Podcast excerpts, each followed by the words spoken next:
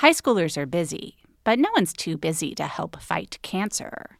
The Leukemia and Lymphoma Society is looking for their next Student Visionaries of the Year. Could that be your child? High schoolers who participate in this seven week philanthropic leadership development program gain valuable life skills like project management, communication, financial literacy, and entrepreneurship. Forming strong teams behind them, they fundraise for the Leukemia and Lymphoma Society in honor of a pediatric blood cancer survivor right in their local community. Most importantly, this campaign is an opportunity for high schoolers to engage in meaningful work within their community and make a real impact on the lives of blood cancer patients and their families. Sound like something your child might be interested in? You can learn more about Student Visionaries of the Year or even nominate a student at lls.org slash students. That's lls.org slash students. This episode is brought to you by Progressive Insurance. Whether you love true crime or comedy, celebrity interviews or news, you call the shots on what's in your podcast queue. And guess what? Now you can call them on your auto insurance too with the Name Your Price tool from Progressive.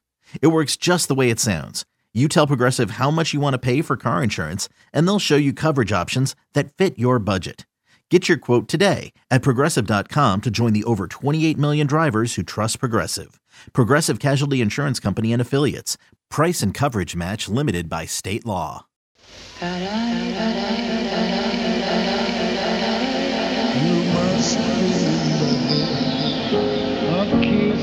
just a kiss. A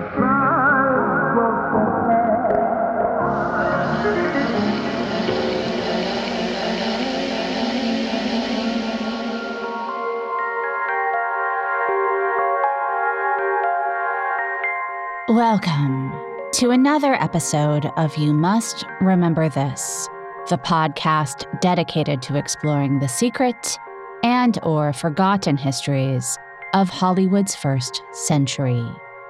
I'm your host, Karina Longworth, and this is another installment of our ongoing series, Sammy and Dino. Hey, let's you and I do a song together now. Uh, uh, uh, And it ain't all Candyman and Bojangles. A singer, a dancer, an actor, a comedian, an impressionist, and an author. Mr. Entertainment. Here is Mr. Wonderful. Sammy Davis Jr. My most important meal is breakfast. If I'm not home by then, my wife really gets angry. Dean Martin is just a little bit lazy. Prefers golf to work. Yeah, yeah, yeah. Ladies and gentlemen, Dean Martin.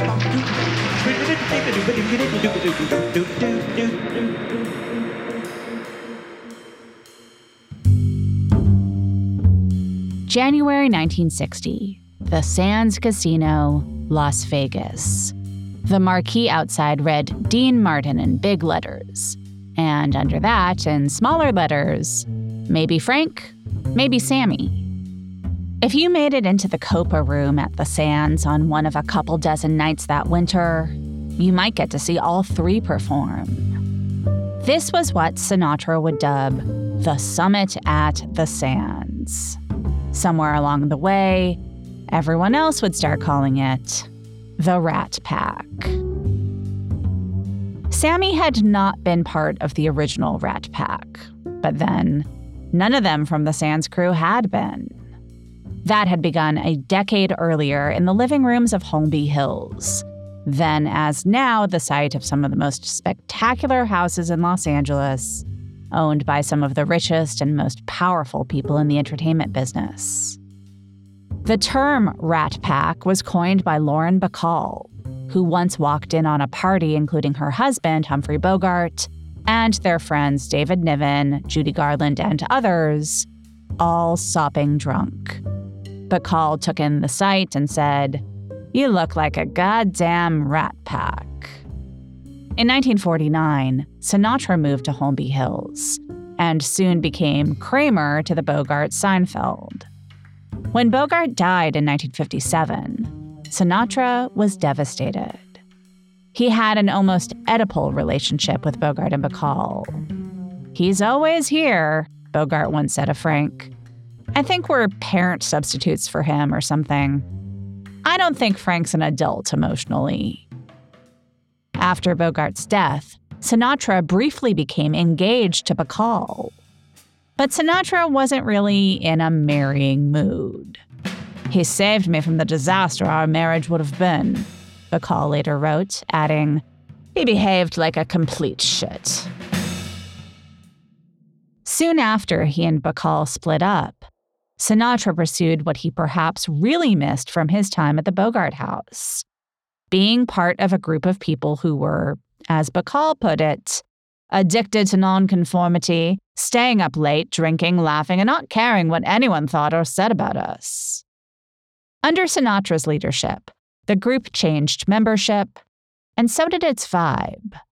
Its activities were now rarely centered in the living rooms of mansions, and wives were not often invited.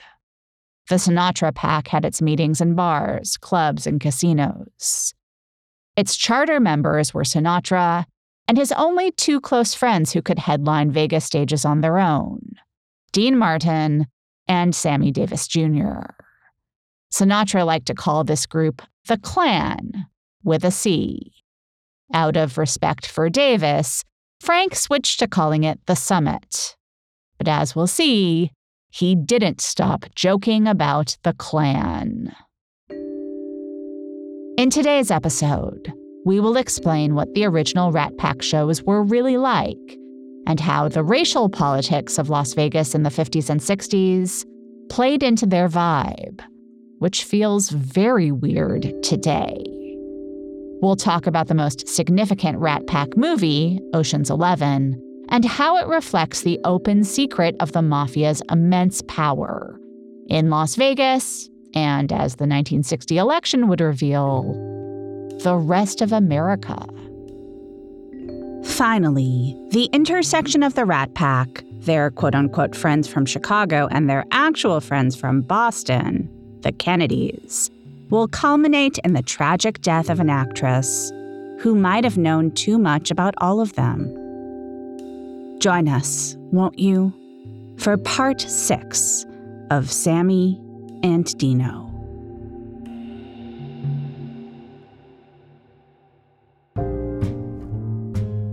Here are some things that happened at some or all of the Summit at the Sands shows. Frank, Sammy, and Dean would make a big thing of drawing straws to decide who would perform first, second, and last although Dean was pretty much preordained to go last because he was still the contracted headliner at the Sands, and his drunk act benefited from the impression that he had spent the whole night lubricating himself while the other guys sang. In overplaying drunkenness, Dean put himself at a remove, which often also took him out of the line of fire. No one had to make fun of Dean because he was doing it himself. In some sense, he functioned as the probably tipsy audience member's point of identification on stage, except cooler and handsomer. He seemed to have the best understanding that what they were doing was ephemeral. And yet, to the extent that the Rat Pack functioned as the last gasp of an old adult monoculture idea of late night cool, a lot of the lasting value comes not from Frank's unparalleled ability to emotionally connect through song, and not from Sammy's total onstage virtuosity, and definitely not from the endless improvised bits, most of them racist or homophobic, but from Dean's persona as a man in a great suit who just wanted to gamble, get drunk to swinging music, and chase women. And yet, he never missed a word or a note. No small feat, considering that he was largely singing completely new versions of standards, such as this parody version of Almost Like Being in Love, in which he mocks his own supposed gambling problem, the fertility of his wife, and his compulsive philandering. Start at where it says as he staggers in.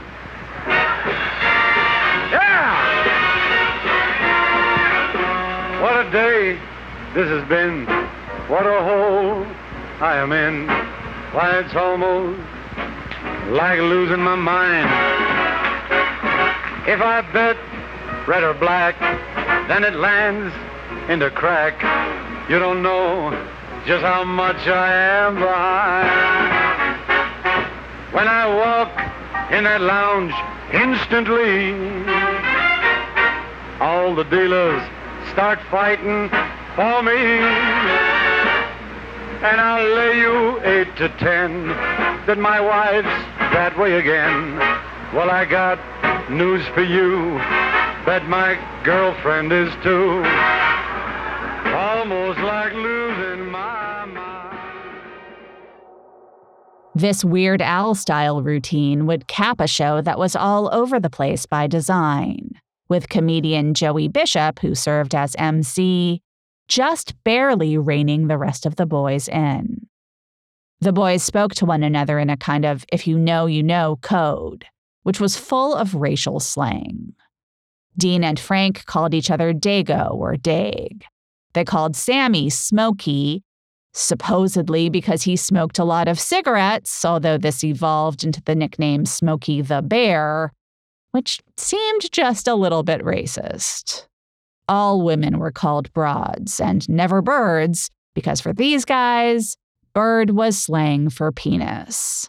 They'd greet one another by asking, How's your bird? They did a lot of bits that playfully and arguably homophobically intimated that they were all intimate with one another's birds. When it was time for Sammy to take the stage after Frank finished singing, Dean would lift Sammy up from under his arms and carry him in, presenting the five foot three Davis to Frank as an award from the NAACP. Sammy might push a cake into Joey Bishop's face. Sammy or Frank could maybe get away with singing one song sincerely. But at any point, any of the others were expected to interrupt the singer with jokes, alternate lyrics, or heckles. In one show, Frank was trying to croon Pennies from Heaven when Bishop and Peter Lawford walked across the stage wearing their tuxedo jackets on top and nothing but boxer shorts on the bottom. A bit later, Sammy flounced across the stage behind them, waving a scarf in a gay pantomime. At the end of this bit, Sammy slapped Frank on the butt. As cringy as it is to watch this extended gay joke today, it's also an example of how sometimes Sammy could insert himself into the nonsense on more or less equal footing to the other guys, when they were all united in mocking something other than him. Other times, his race made him a punching bag. Within the Rat Pack, there was a fairly clear hierarchy. Frank was in charge, although even he could be taken down a peg by Dean or by Bishop, who would frequently rib Frank for some of his famous friends. How about the good the mafia does? Fine organization.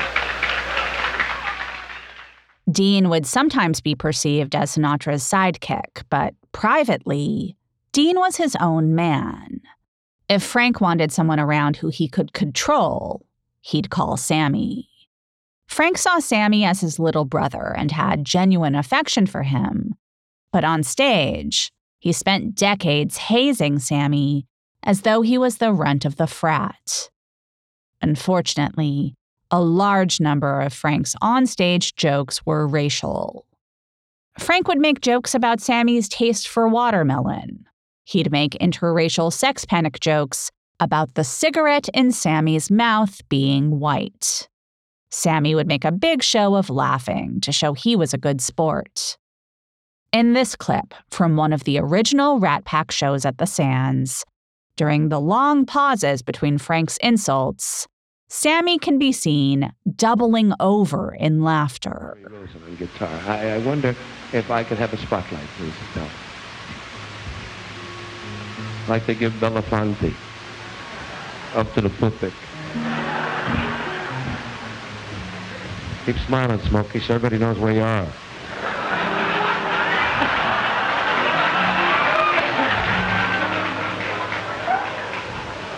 Why don't you be yourself and eat some ribs?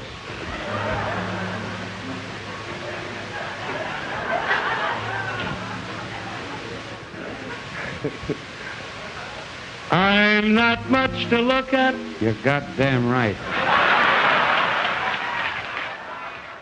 The last heckle comes from Dean, who usually saved his comic venom for himself, but sometimes joined Frank in ganging up on Sam. Later, during the same show, Dean and Frank wheel out a bar covered in a white sheet. Frank flips the white sheet over Sammy's head in an obvious allusion to a Klan hood and says, All right, folks, put on your sheets and we'll start the meeting. Oh, come on. Go bore a few holes in that and be somebody.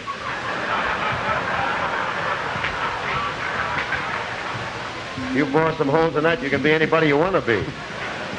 I told you working those trains are going to come in handy, Smokey. Sammy rips the sheet off of his head and, either legitimately unnerved or extremely convincingly acting as such, goes to the other end of the stage to cool off. The boys returned to the white sheet Klan hood joke a couple of times before the end of that show. This kind of thing makes up the bulk of the portions of the summit at the Sands that were filmed and are available today. And they obviously don't feel cool or funny. And you watch it and you wonder why and how Sammy put up with this demonstration that Sinatra's group may no longer be called the Klan, but that any sensitivity Sammy might have had about that name or his race in general was fair game for mockery. Of course, I didn't attend these shows live, but I've watched every clip of them that I can find. And the extent to which the other guys actively prevent Sammy from showing how talented he is seems pretty shocking. Every now and then, the guys will let Sammy just do his act uninterrupted for a minute or two, and he'll just do a few casual dance steps that surpass the level of difficulty of anything anyone else is doing on that stage by miles. Or he'll do impersonations of Tony Bennett and Nat King Cole, switching seamlessly between the two of them from verse to verse in the same song. But for the most part, the rest of the Rat Pack treat him as though he's lucky to be there. Harry Belafonte, who was also a big star in Vegas at this point and would occasionally socialize with Sammy and Frank, observed that Sammy felt lucky to be there. Here's a clip from the audiobook of Belafonte's autobiography, My Song, read by Mirron Willis. Frank wasn't a racist, far from it. But some of those jokes did touch on race. Add Sammy to the mix, and suddenly the banter took on a new edge. It was Sammy who did that, making fun of himself, playing the clown in Frank's court, the clown in blackface. He was the one who'd say he was not only short and ugly, but black and Jewish. To have Frank include him as one of the pack was the single greatest honor of his life.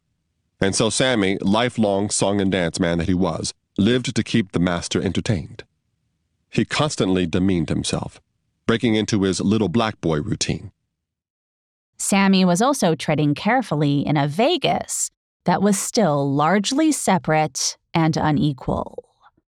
When the Will Mastin trio started playing Vegas, and for years after that, the casino owners and club managers had told them that they had to stay on the outskirts of town and only use the service entrance and never actually drink, eat, or gamble in the establishments in which they played because the patrons of Vegas were from the South and the Midwest, and they only wanted to see Black people on stage and wouldn't tolerate sitting next to them at bars or restaurants, or, God forbid, standing close to them in an elevator or swimming with them in the same pool.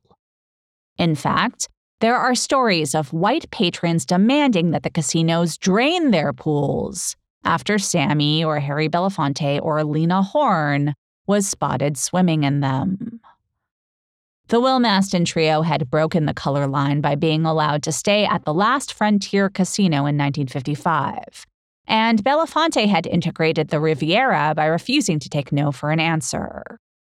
But these were exceptions, and otherwise, the rules remained unchanging. Then, in May 1955, the Moulin Rouge opened. Located between the strip and the part of town where black people were traditionally forced to live, this was promoted as Vegas's first integrated casino. Its opening was heralded by a photo of black Moulin Rouge showgirls on the cover of Life magazine. The Moulin Rouge didn't exactly encourage further integration of Vegas. The big white only casinos now had even more of an excuse to remain segregated, because now there was a place where their talent could go after their shows. White performers went to the Moulin Rouge after their shows too.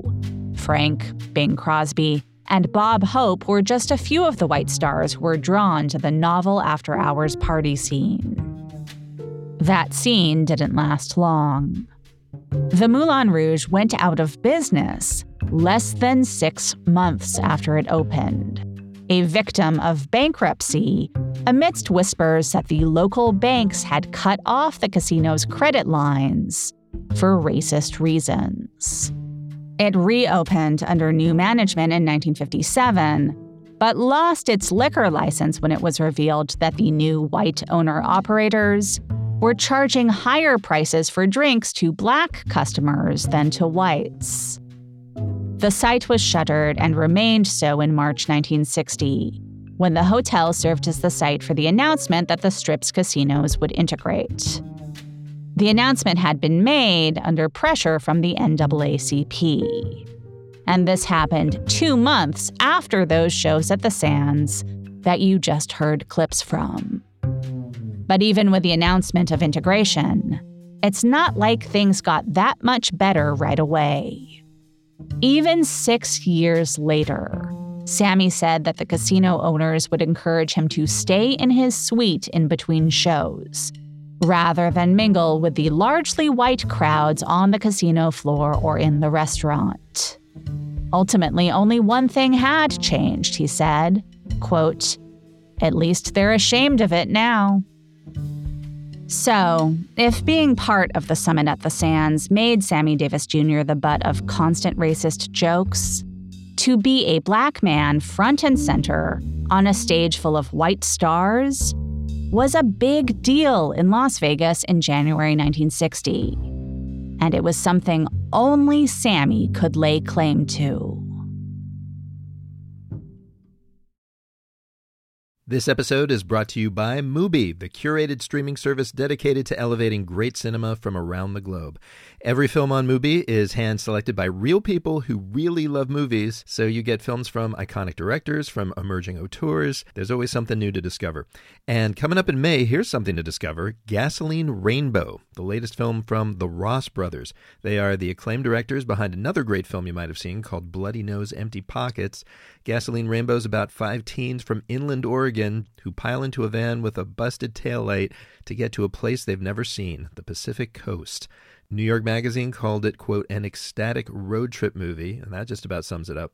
Gasoline Rainbow opens in U.S. theaters May 10th, and then you can stream it exclusively on Mubi starting May 31st. Best of all, right now you can try Mubi free for 30 days at mubi.com slash YMRT. That's M-U-B-I dot com slash YMRT for a whole month of great cinema for free. Take the ride. Be kind to your mind with guided meditations from the Meditation for Women podcast. Your mental health benefits from sleeping better, releasing anxiety, and gaining clarity, all of which are benefits of meditation. And since this is Mental Health Awareness Month, give yourself the gift of meditations. All you have to do is press play and close your eyes. Listen to Meditation for Women on the free Audacy app or wherever you get your podcasts. If Frank was at the top of the Rat Pack hierarchy, followed by Dean and then Sammy, at the next tier was Peter Lawford. Lawford had been an MGM star and was married to John F. Kennedy's sister, Pat. Frank had known Peter at MGM, had fallen out with him over the suspicion that he had slept with Frank's ex wife, Ava Gardner, and rekindled a friendship with Lawford at a dinner party in 1958. By then, Lawford had stumbled into the inner circle of the Kennedys, a place Frank himself wanted to be. Frank began playfully and publicly referring to Peter as brother in Lawford, and Peter brokered an alliance between his brother in law and Sinatra. Sinatra liked to use his power to help friends who could reciprocate. Once Peter brought Frank into the Kennedy fold, Frank repaid him by getting Lawford cast in the 1959 war film Never So Few. This would respark Lawford's film career. Sammy was supposed to be in that movie too, but then he did something shocking. Something which may help to explain how willing he seemed to be to be roasted by Frank about a year later on the stage at the Sands. In a radio interview in Chicago, Sammy spoke frankly about feeling belittled by Frank. I love Frank, and he was the kindest man in the world to me when I lost my eye in an auto accident and wanted to kill myself. Sammy allowed. It was what he said next that caused the trouble.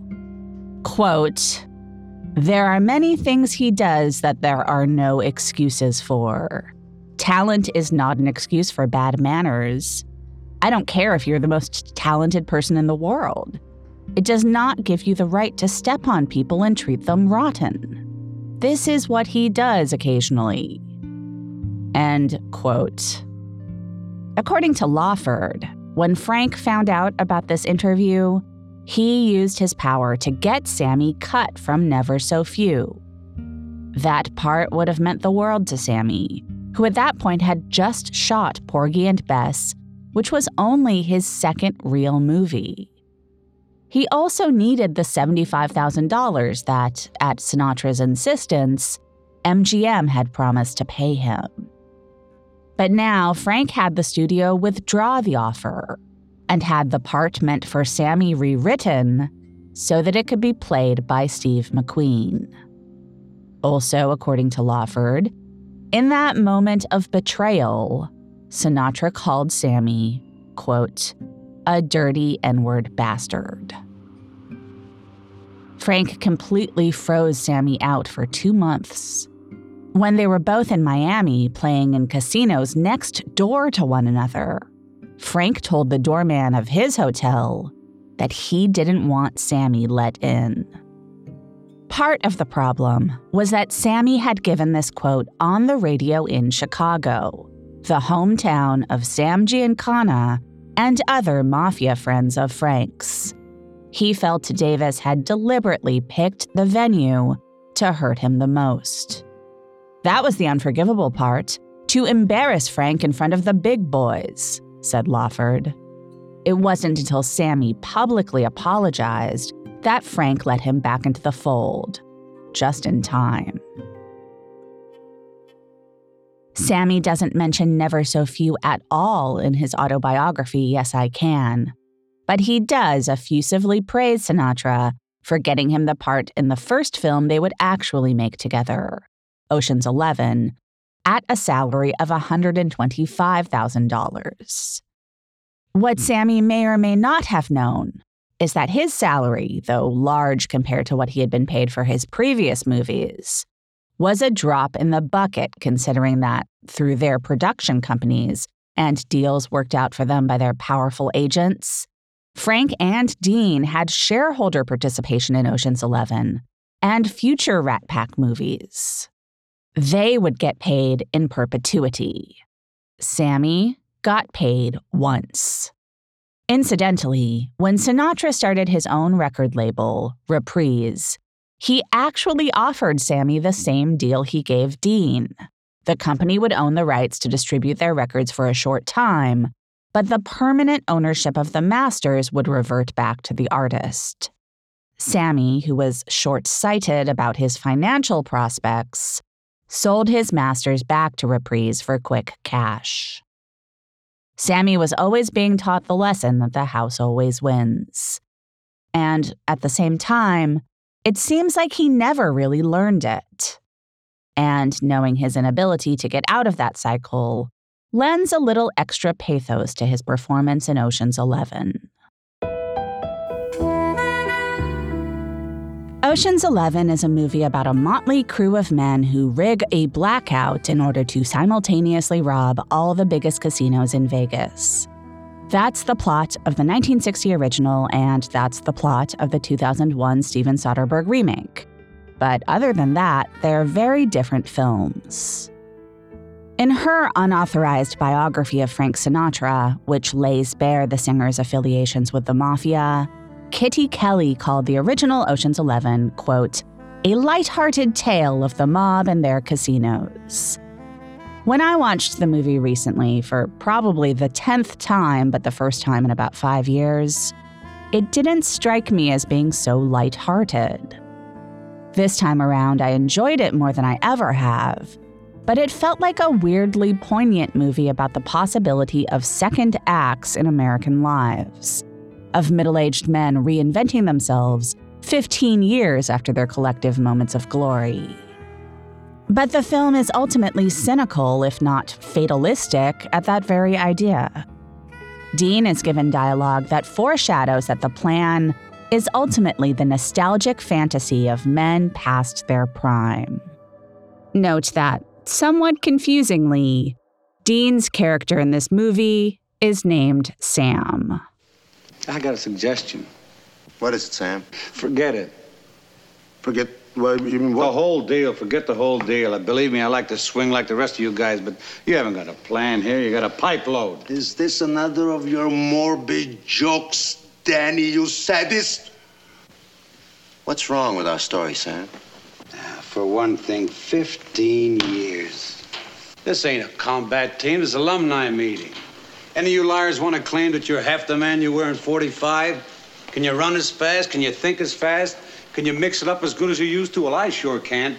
And Dan, if you want to try and catch lightning in a bottle, you go ahead. But don't try and catch yesterday. Old times are only good when you've had 'em. Sam, some guys grow old without turning chicken. Did you hear about it? Okay, Lieutenant Lionheart. I grant you're brave, but the question now is, how dumb are you? I'm the only one here that knows Las Vegas. Why don't you guys believe me when I tell you the percentage is always with the house? With the house. The percentage is with the people who are rigging the game, and in this case, it's us. You are a deserter under fire, a traitor! Oh, shut up or I'll step on you. The 1960 Ocean's Eleven is also frank about the fact that the mob runs Vegas and that supposedly legit institutions are just as corrupt as the mafia. In one kind of incredible scene to have been filmed just months before John F. Kennedy won the presidency, in part thanks to the financial efforts of mobsters, the top four rat packers, led by JFK's actual brother in law, joke in the driest of deadpan about how they're going to use their stolen money to buy political power. Use your loot right. You can order them to New Orleans for the weekend. You like to explain that, Professor? No, it's simple. By turning money into power. I think I'll buy me some votes and go into politics. Hey, now that's a good idea, baby boy. You'd make a good notary public. You make a better coroner. One of them laughing coroners. I'm the one that's going into politics. What's going to be your platform, Big Sam? Repeal the 14th and the 20th Amendment, take the vote away from the women, and make slaves out of them. Hey, now that's something that's real constructive. Yep. Hey, will it cost much? Oh, no, we'd have the price controls. No inflation on slaves. Vote for Sam Harmon. Help stamp out mental health. Uh, you got a better platform? Oh, sure. Yeah. Pay off your own party. Settle for an appointment. Yeah, now that's real deep thinking. Gentlemen, I'd like for you to meet our latest senator. What a terrible thought. Why don't you become an ambassador? You could be a big man in some foreign country. Make that a little foreign country. We don't want a big enemy. Yeah. A Little country like Andorra. Or Pomona. What about a Little Rock? Hey, fellas, you have any idea how much money a man could steal if he was something like Commissioner of Indian Affairs? That's what I'll be, Commissioner of Indian Affairs. Now, that you'll never be. Why not? Because I'm going to be Secretary of the Interior, and I won't appoint you Commissioner of the... Snobbish idea. No, won't you? No, I won't. I don't know that we're supposed to take any of this as sincere political commentary, any more than we're supposed to take the misogynistic joke that Dean makes in the middle of it as a serious suggestion that women would be more useful to him as slaves. Well, maybe there's a kernel of sincerity to all of it. Certainly, the original Ocean's Eleven has a gravity to it that's missing from the remake. which has not one but two happy endings, one financial and one romantic, while the Rat Pack version ends with the gang losing all their money and Frank Sinatra's character seemingly having forgotten all about trying to reunite with his estranged wife, played by Angie Dickinson. But one thing you can say for Soderbergh's version is George Clooney, Matt Damon, and Brad Pitt do not put shoe polish on their faces in a blackface gag, as Sinatra, Martin, and Lawford do in the original. The only reason why that scene is worth mentioning is that it includes a very strange meta joke for Sammy. The three white guys are passengers in the garbage truck he drives for a living. Using shoe polish, they black up their faces as a disguise for the getaway drive. Mm-hmm. What's so funny? I knew this color would come in handy one day. Hey, Josh. Yeah. How do you get the stuff off? Well, what I usually.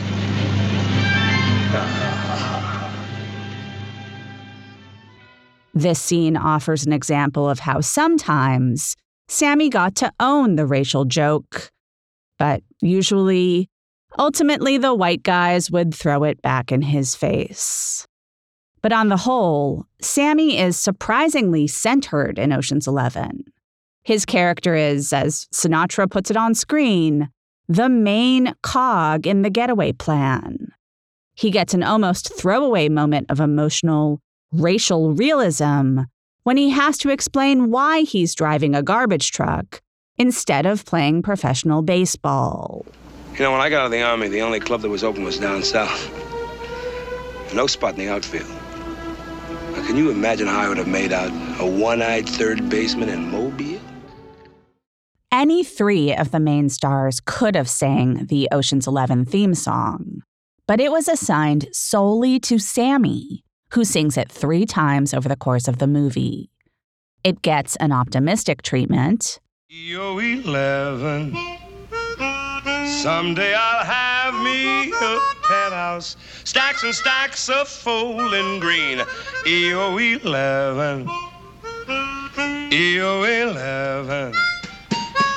It's all a state of mind, whether or not you find that place down there or heaven. as well as a defeated reprise at the very end of the film, as the 11 partners walk the strip in the blinding light of day, having pulled their last chance heist for nothing. Once I had me a dream, but that dream kicked in the head. Dream dead. Some judges apt to say, I'm putting you away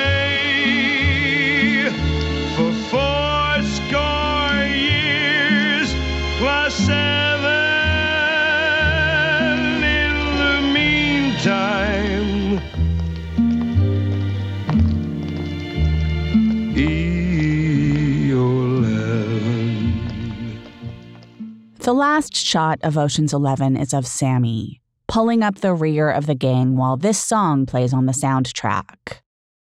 After every other member of the cast has passed by the camera lens, we get a few seconds to watch Sammy walking, smoking, and then as the screen is fading to black, he slows to a stop. In making Sammy the anchor of the parting shot, and in making him the only voice of the film's plot song, Ocean's Eleven essentially confirms that Sammy's character Josh is the film's main protagonist and storyteller. And that's a big deal when you consider that he was the only black member of the large ensemble cast of this blockbuster hit movie.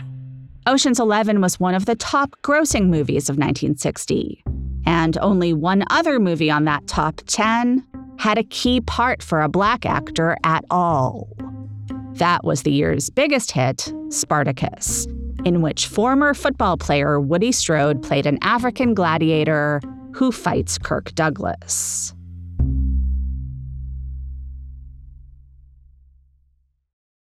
Okay, quick math. The less your business spends on operations, on multiple systems, on delivering your product or service, the more margin you have and the more money you keep. Obvious. But with higher expenses on materials, employees, distribution, and borrowing, everything costs more.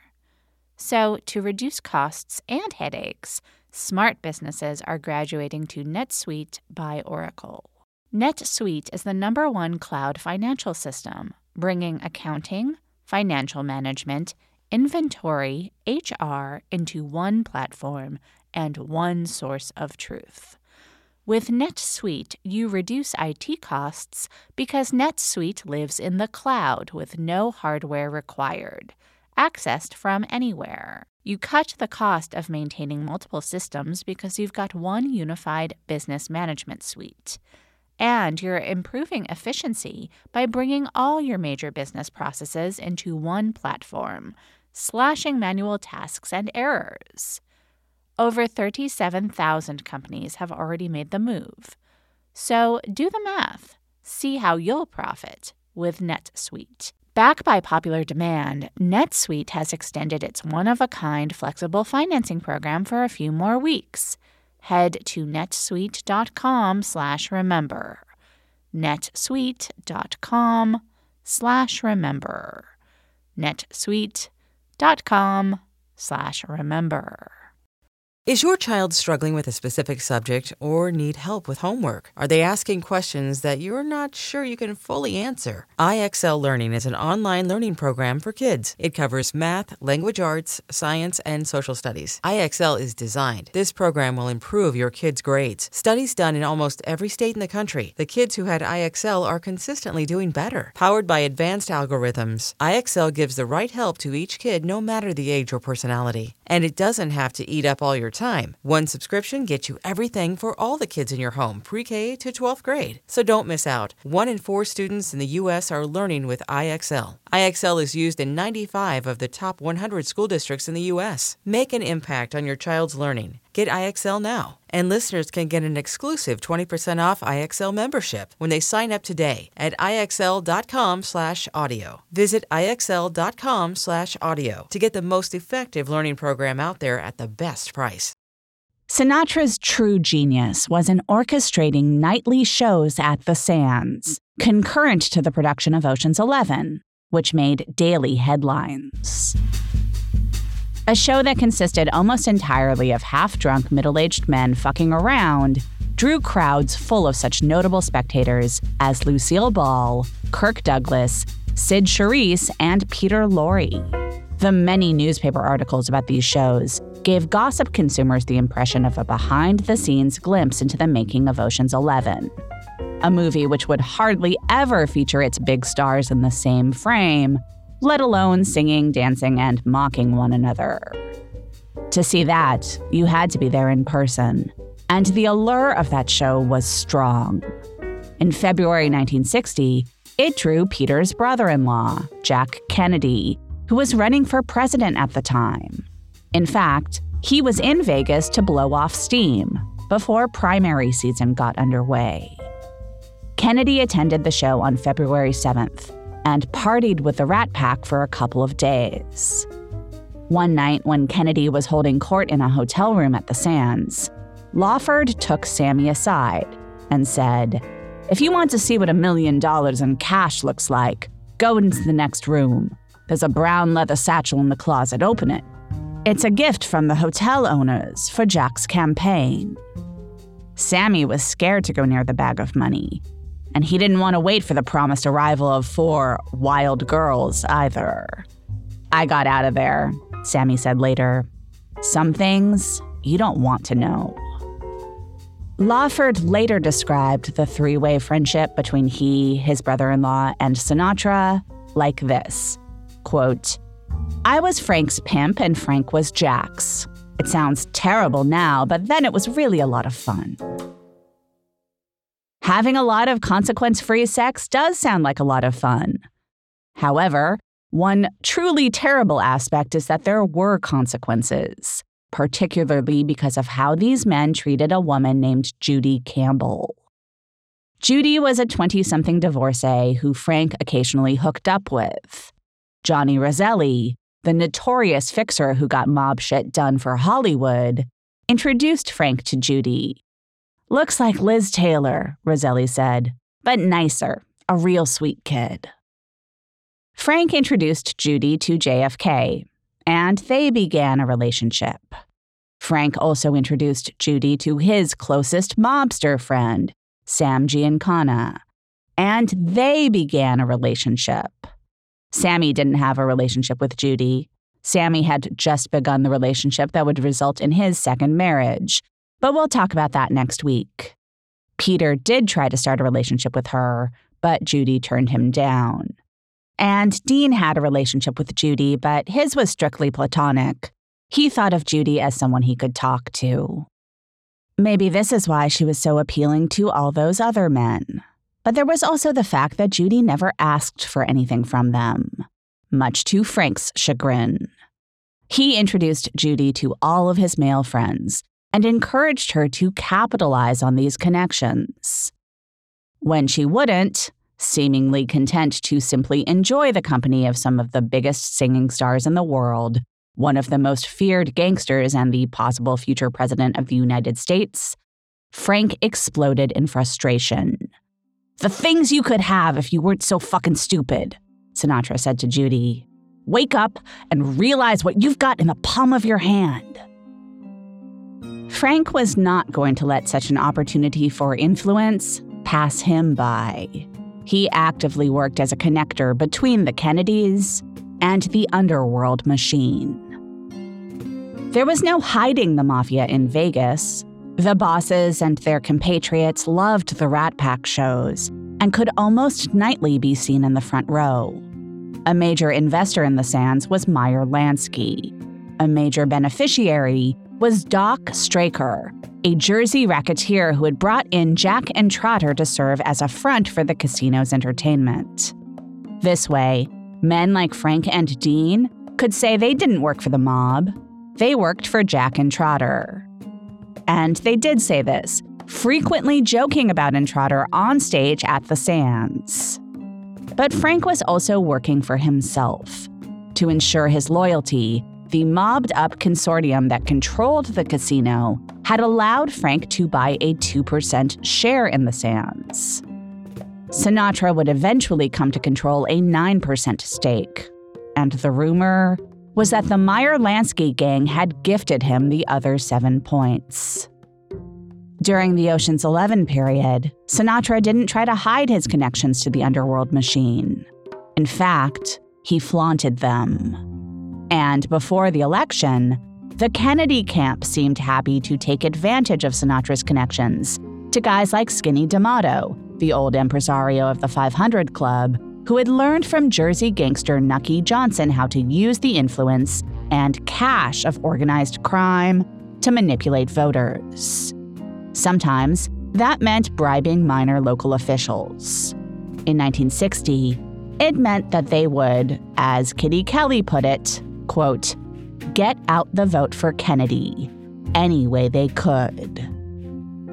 After the summit at the Sands, Sinatra threw himself into the Kennedy campaign full force, and that summer, he played a leading role in organizing the Hollywood contingent at the Democratic National Convention. Dean largely absented himself. Mr. I Don't Care couldn't be moved to change his tea time for any candidate, but Sammy wanted to be part of it. He still wanted to do whatever Frank did, and he still wanted a seat at the table with all of his white celebrity friends. And he should have had that seat. So many people he was close to were working on behalf of Kennedy, from Frank and Judy Garland to Tony Curtis and Janet Leigh. When Sammy was invited to appear on stage at the convention, it was a double confirmation that he belonged. He belonged to the inner circle of white Hollywood, and he could plug into the center of white political power. Or so he thought.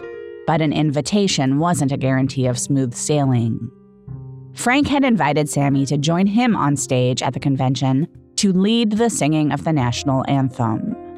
When Sinatra introduced Davis, he was audibly booed. The boos were centralized in the part of the convention hall occupied by delegates from Alabama and Mississippi. Frank whispered to Sammy, Those dirty sons of bitches, don't let them get you. But they did get to him. Sammy was devastated. And as we'll see in our next episode, though he tried to remain loyal to Kennedy and the Democratic Party, they just kept sending signals that they didn't want him. As we'll see later in our series, this would help to drive Sammy in the direction of some of the most corrupt right wing politicians of the second half of the 20th century. In early 1962, Sinatra himself would be forcibly amputated from the Kennedy Circle. By then, Bobby Kennedy was deep into a campaign against organized crime, and a decision was made that Sinatra's mob ties were too blatant for the president to associate with him. From Bobby's perspective, Sinatra brought out the worst in his brother. In 1960, Kennedy and Sinatra had shared a girlfriend, Judy Campbell, with Sam Giancana. Giancana and Kennedy may have also had simultaneous relationships with another woman, singer Phyllis McGuire. Sinatra had spent months preparing to host JFK at his Palm Springs home on March 24, 1962. Two days earlier, J. Edgar Hoover visited Bobby Kennedy and told him he knew about Judy Campbell. Before the end of the day, Lawford was dispatched to deliver the message to Frank that the president wasn't coming after all. Sinatra shot the messenger. Just as easily as Kennedy had cut him off, Frank cut off Peter. Lawford was no longer cast in any of Sinatra's films, and he claimed that Frank made Dean and Sammy end their friendships with him too. Although this is a bit disingenuous, since Peter and Sammy starred in several movies together in the 60s and 70s, and partied together too. But certainly you can see Sammy siding with the leader of the pack on this matter. Meanwhile, Dean probably didn't consider Lawford a real friend to begin with. Sinatra had been happy to be the spoke connecting the underworld to the White House. But when the presidential connection was lobbed off, he unwisely invested more deeply in the mafia. A literal example of that investment was the Cal Neva Casino. Knowing how to speak and understand a new language can be an invaluable tool when traveling, meeting new friends, or just even to master a new skill. But it's not always simple when you're bogged down by textbooks and structured classes. That's why so many people trust Rosetta Stone. Rosetta Stone is the most trusted language learning program, available on desktop or as an app. It truly immerses you in the language you want to learn, like Spanish, French, Italian, Chinese, and more. You won't just be studying English translations. The Rosetta Stone intuitive process helps you pick up a language naturally, first with words, then phrases, then sentences. Don't put off learning that language. There's no better time than right now to get started. For a very limited time, listeners can get Rosetta Stone's lifetime membership for 50% off. Visit rosettastone.com slash rs10. That's 50% off unlimited access to 25 language courses for the rest of your life. Redeem your 50% off at rosettastone.com slash rs10 today. Located on the banks of Lake Tahoe, where the states of California and Nevada meet, the Cal Neva Resort had been a celebrity getaway since the 1920s. In 1960, it came under new management when it was bought by a consortium including Frank Sinatra, Dean Martin, and Skinny D'Amato, who was fronting for Sam Giancana. At the time of the purchase, a resident of the Cal Neva was Joe Kennedy Sr. The FBI was keeping tabs on the joint, and they believed JFK's father helped make the deal to ensure that, under the new ownership, the mob would have free rein. A renovation commenced, and by the time the Cal Neva was ready for reopening in July 1962, Dean had given up his ownership points, reportedly because he didn't want to be so financially tangled with Giancana.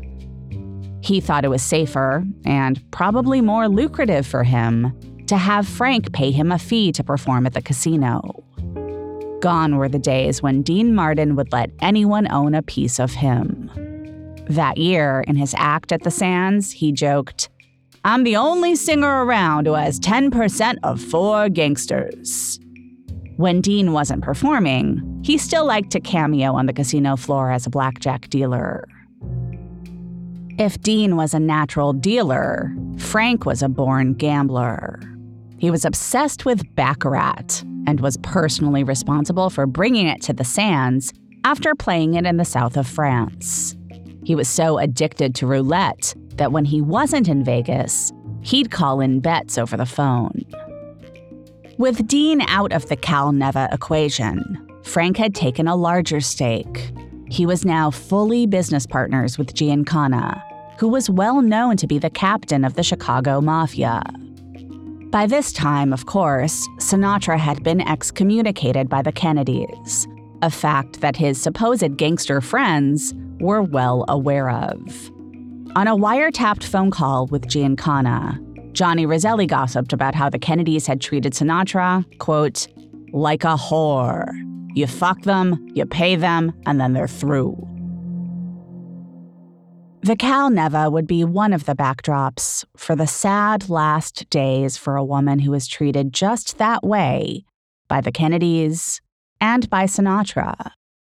Her death marked a loss of innocence for anyone who had been on the inside who had been paying attention to the ways in which the good guys and the bad guys seemed to all behave the same and profit the same. It definitely marked a turning point for Dean Martin. In the spring of 1962, Dean had been cast in a new movie called Something's Got to Give, about a man whose first wife, presumed to have been dead, suddenly shows up as he's about to marry someone else. The dead woman who turns up alive would be played by Marilyn Monroe, who had requested Dean as her co star. They had known each other for a long time. They were friends, not lovers. In 1961, about a year after her divorce from Arthur Miller, Marilyn started an affair with Frank, which he ultimately ended, but Marilyn still hung around, something like the Shirley MacLaine character in Some Came Running. She liked Dean and Peter Lawford. They were nice to her. She liked the Kennedys, too. While the first family was still ostensibly on good terms with Sinatra, Marilyn and Bobby began an affair. This was all happening while Marilyn and Dean were supposed to be making a movie. But she kept calling in sick. During one of her absences, she flew to New York to sing Happy Birthday to Mr. President. Dean loved Marilyn, and though he usually had little patience with other actors, he supported her through all the delays she caused, even throwing a party on set for her birthday. Monroe repaid the favor by picking up Dean's son Dino in a limo and taking him to a Dodgers game. A few days later, 20th Century Fox fired her from the movie and filed a breach of contract suit against her, demanding a half million dollars in damages. When the studio announced that shooting would begin again with Lee Remick in Marilyn's role, Dean announced that he quit. I signed to do the picture with Marilyn Monroe, Martin said in a statement, and I will do it with no one else. She had two months to live. Marilyn was frequently seen that summer at the Cal Neva, often in a stupor. She was beautiful, recalled composer Jule Styne, but there was something in her eyes that spelled disaster. On opening night in late June, after watching Sinatra sing, she overdosed. A month later, Dean headlined at the Cal Neva, and that night, Skinny D'Amato was unnerved by the things coming out of Marilyn's mouth. The men around her were afraid that she was a loose cannon, that she knew too much about all of them. They wished she would go away and stop haunting the scene of so many crimes. Frank was particularly cruel to Marilyn that summer. When Peter Lawford walked her into the Cal Neva on opening night, Sinatra wasn't sure which one he was less happy to see. But she kept showing up. One guest who joined Monroe at Sinatra's Palm Springs house in the weeks before she died remembered Frank yelling at her to shut up, dismissing her as Norma Jean, calling her stupid to her face. Monroe was found dead in her bed of an apparent pill overdose on August 6th. Dean's daughter wrote that her father rushed back to LA from a family vacation near Santa Barbara when he heard the news. Other reports say he was in Vegas for a gig at the time. Dino was asked to be a pallbearer at her funeral, which he was happy to do, as happy as you can be to help carry the dead body of someone you cared for. But then Joe DiMaggio banned Dean and Frank and most of Marilyn's other Hollywood friends from the funeral. Frank was busy anyway. In the days after Marilyn's death, he was supposed to answer to the Nevada Gaming Control Board, who had been tipped off that Giancana, who was on their black book of known criminals who were supposed to be banned from all gaming facilities, had been spotted at the Cal Neva. Sinatra's gaming license was taken away, and he was forced to give up his shares in the Cal Neva. In death, it was not hard to see Marilyn Monroe as the collateral damage of the intersection of the mob and the Kennedys and Sinatra. That she had fallen into the black hole at the center of the Venn diagram where they all overlapped. Dean had done what he could to be loyal to her. His statement that he wouldn't act in Something's Gotta Give without her was the strongest show of support she received from any star in the press in the months before she died. But what did it matter in the end when all these other men had just seen her as something to pass around and then push away? I don't want to say that the death of Marilyn Monroe inflamed Dean Martin's dormant morality, but it was the one thing he couldn't seem to joke about. In a rare interview a couple of weeks later, he got quiet when he was asked if he had anything to say about her passing. No, he said. She was a wonderful girl. After that cursed summer of 1962, Dino would no longer play into the pretense that they were all just having fun.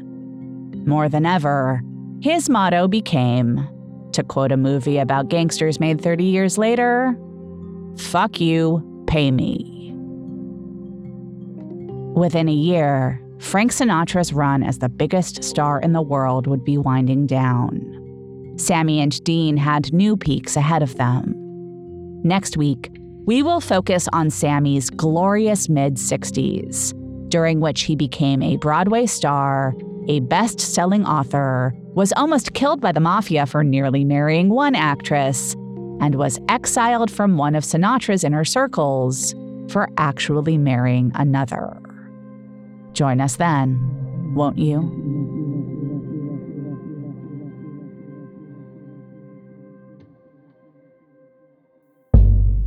Thanks for listening to You Must Remember This. The show is written, produced, and narrated by Karina Longworth. That's me. This season is edited and mixed by Evan Viola. Our research and production assistant is Lindsay D. Schoenholtz. Our social media assistant is Brendan Whalen. Our logo was designed by Teddy Blanks. If you like the show, please tell anyone you can, any way that you can. You can follow us on Twitter at Remember This Pod. We are on Facebook and Instagram too. And if you go to our website, you must remember this podcast.com. You can find show notes for this and every other episode, which include lists of our sources and much more. At the website, you can also find merch like hats, t shirts, and our special limited edition Dead Blondes coloring book perfect for the holidays. At patreon.com slash Karina Longworth, you can support the podcast and get lots of bonus content.